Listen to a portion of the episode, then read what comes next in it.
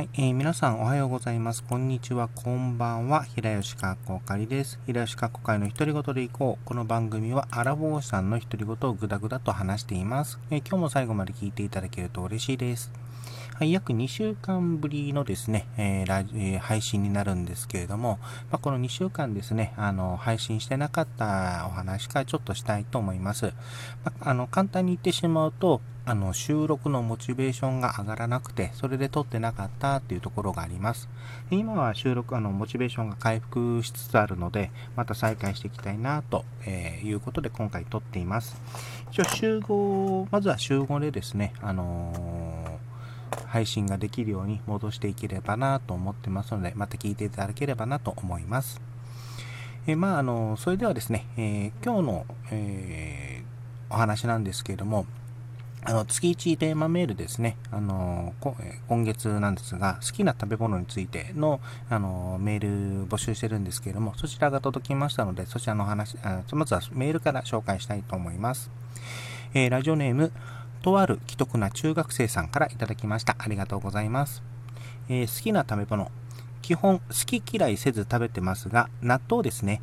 えー、納豆の、えー、入れ物から直接食べますということでメールいただきました。えとある既得な中学生さん、ありがとうございました。はい、納豆、あの、まず好き嫌い、えー、せずに食べてるっていうのがまずいいですよね。うん。あの、自分、ま、まあ、自分も好き嫌いは、好き嫌いというか、まあ、基本的にはある程度食べますけれども、食べられますけれども、あのー、なんだっけ、えっ、ー、と、アレルギーも、アレルギー持ちなので、まあ、それで食べられないっていうのもあるんですが、あのー、まあ、ちゃんと、あの、きちんと好き嫌い、あの、好き嫌いせず食べられるっていうのはやっぱりいいことだと思います。ありがとうございます。え今日ですね、このメールの中にですね、納豆があったので、今回ちょっと、あの、時間があったので、納豆について簡単に調べてたんですね。で、あの、な、昔ちょっと前にテレビであの納豆の特集がされてたっていうのがあったんで、そこをまあなんとなしに見てたんですけども、でそこで、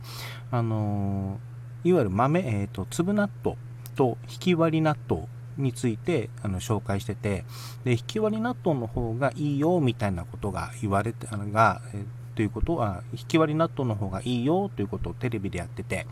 で、あの、その時に、まあ、あの、ビタミン K という、あの成分が、あの引き割り納豆の方が、あの粒納豆に比べて、えーと、約1.5倍ぐらい高いっていうことがと言われてて、まあ、その方がいいんだみたいなこともあって自分もその時からちょっと引き割り納豆の方を食べてたんですけれども、まあ、今回、あのー、メールテーマいただいて納豆についてちょっと調べてちょっと調べてその成分表成分がどれぐらい違うのかみたいなことを簡単に調べてたんですけどもちょっとその結果が面白かったので、あのー、今回はラジオのネタとしてお話ししていきたいなと思います。えー、まずですね、あのー、まあ、そもそも引き割り納豆と粒納豆の違い何なのかって話なんですが、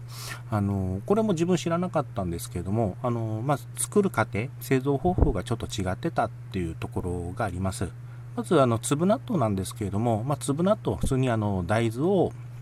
あの、そのまま、あの、大豆をそのまま、あの、納豆にしたものなんで、あの、引き割り納豆は、その大豆を一回、文字通り引き分き、引き割り、あの、引いて割って、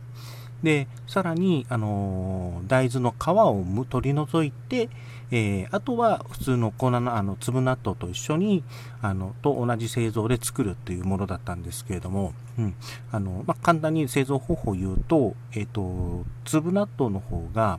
あの、大豆を蜜に浸す。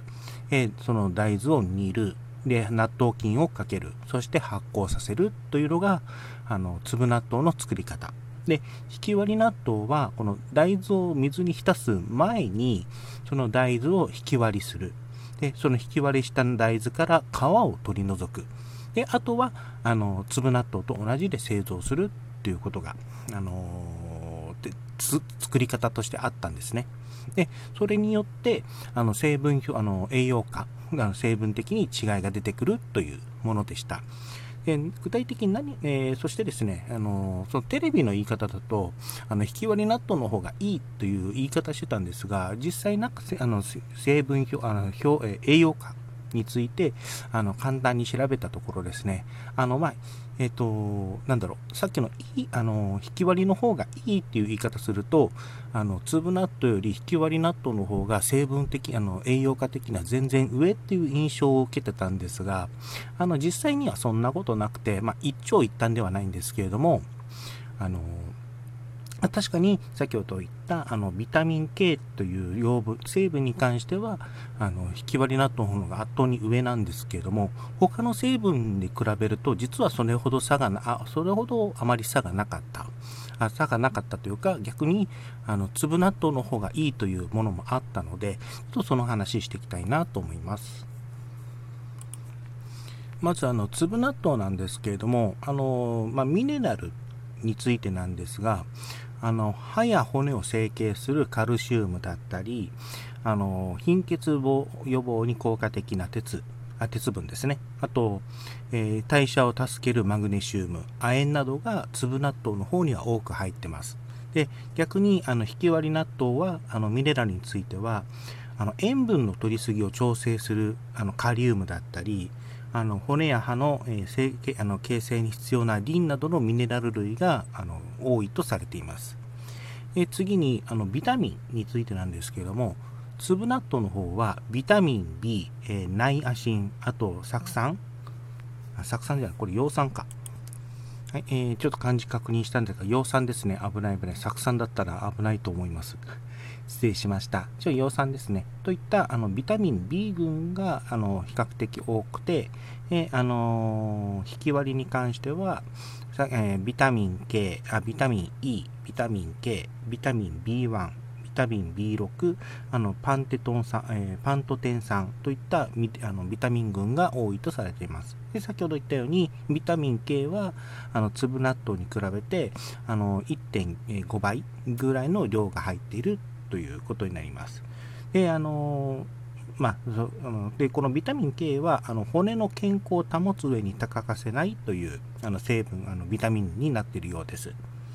あとですね、えーと、これが違うんですけれども、あのたえー、食物繊維ですね。あの粒納豆はその大豆のをそのまま丸ごと使っているので、まあ、皮がついているので、そこにあの食物繊維が多く含まれているそうで、で逆に引き割り納豆は、あの製造の過程であの皮を取り除いているので、あのまあ、その分だけ、えーえー、食物繊維が失われているということです。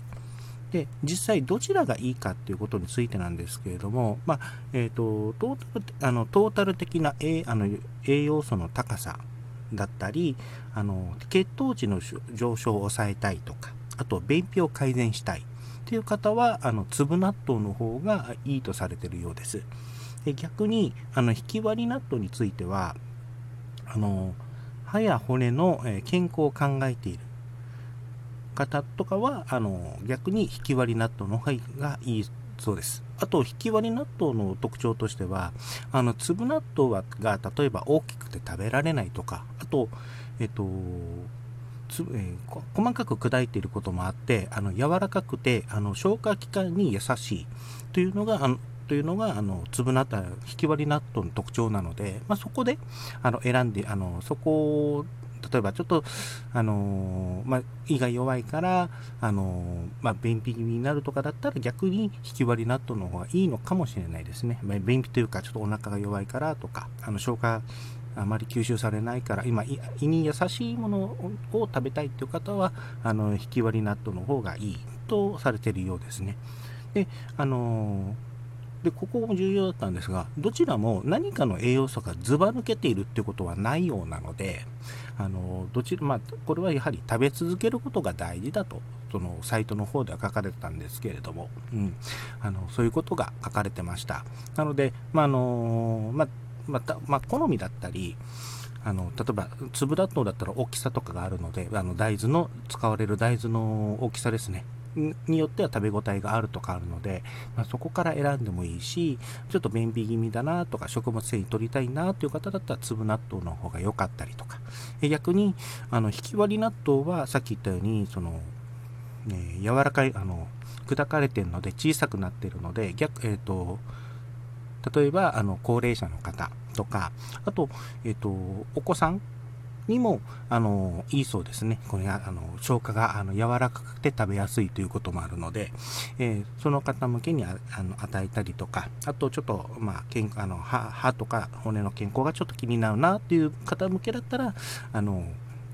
ひき割り納豆の方がいいとされているようです。はい、あともう一つちょっと調べたのがですね、あの、納豆って混ぜると、あの、混ぜるほど美味しいのかどうかというのも、あ、えちょっと自分個人的に気になったので、こちらもちょっと調べてたんですけれども、あの、結果的にはですね、あの、混ぜるほど美味しいかどうかについては、まあ、人それぞれだと。で、ただ、あの、巻いていくと、あの、納豆を混ぜていくとあの粘りの成分が集まってあの空気を含んであの舌触りがまろやかになっていくので、まあ、その舌触りを楽しみたい人はあ逆に、ま、あのいっぱいいっぱいあのたくさん、えー、かき混ぜる方が美味しい、まあ、好みですねっていう感じかなっていう書き方されてましたね。この美味しさはこの舌触りの変化による部分が大きいようですと。であとあの栄養価に関してはそれほどま変わらないんだそうです。つまり、まあの全くかき混ぜなくても、たくさんかき混ぜても、その栄養価そのものはあまり変わらないとされているそうです。ということでですね、今日ちょっと納豆の、えー、テーマで、えー、好きな食べ物、納豆の方からですね、ちょっと納豆について調べてみたんですけれども、あの、これだけでもちょっと違いがあるなということをちょっと、あの、面白く感じました。あとあのえー、納豆、朝と夜どっち食べたらいいかっていうのもちょっとあったんですけれども、まあ、えっ、ー、と、朝だとその腸の活動を良くするとか、あと夜だったら納豆キザキナーゼという成分が肌にいいから夜に食べた方がいいとか書かれてたんですけども、まあ余裕が、もし納豆好きだったら1日2回食べるでも全然いいのかなという感じがしましたね。はい。では今日はこれでお話を終わりたいと思います。お相手は平吉かこかいでした。最後まで聞いていただいてありがとうございました。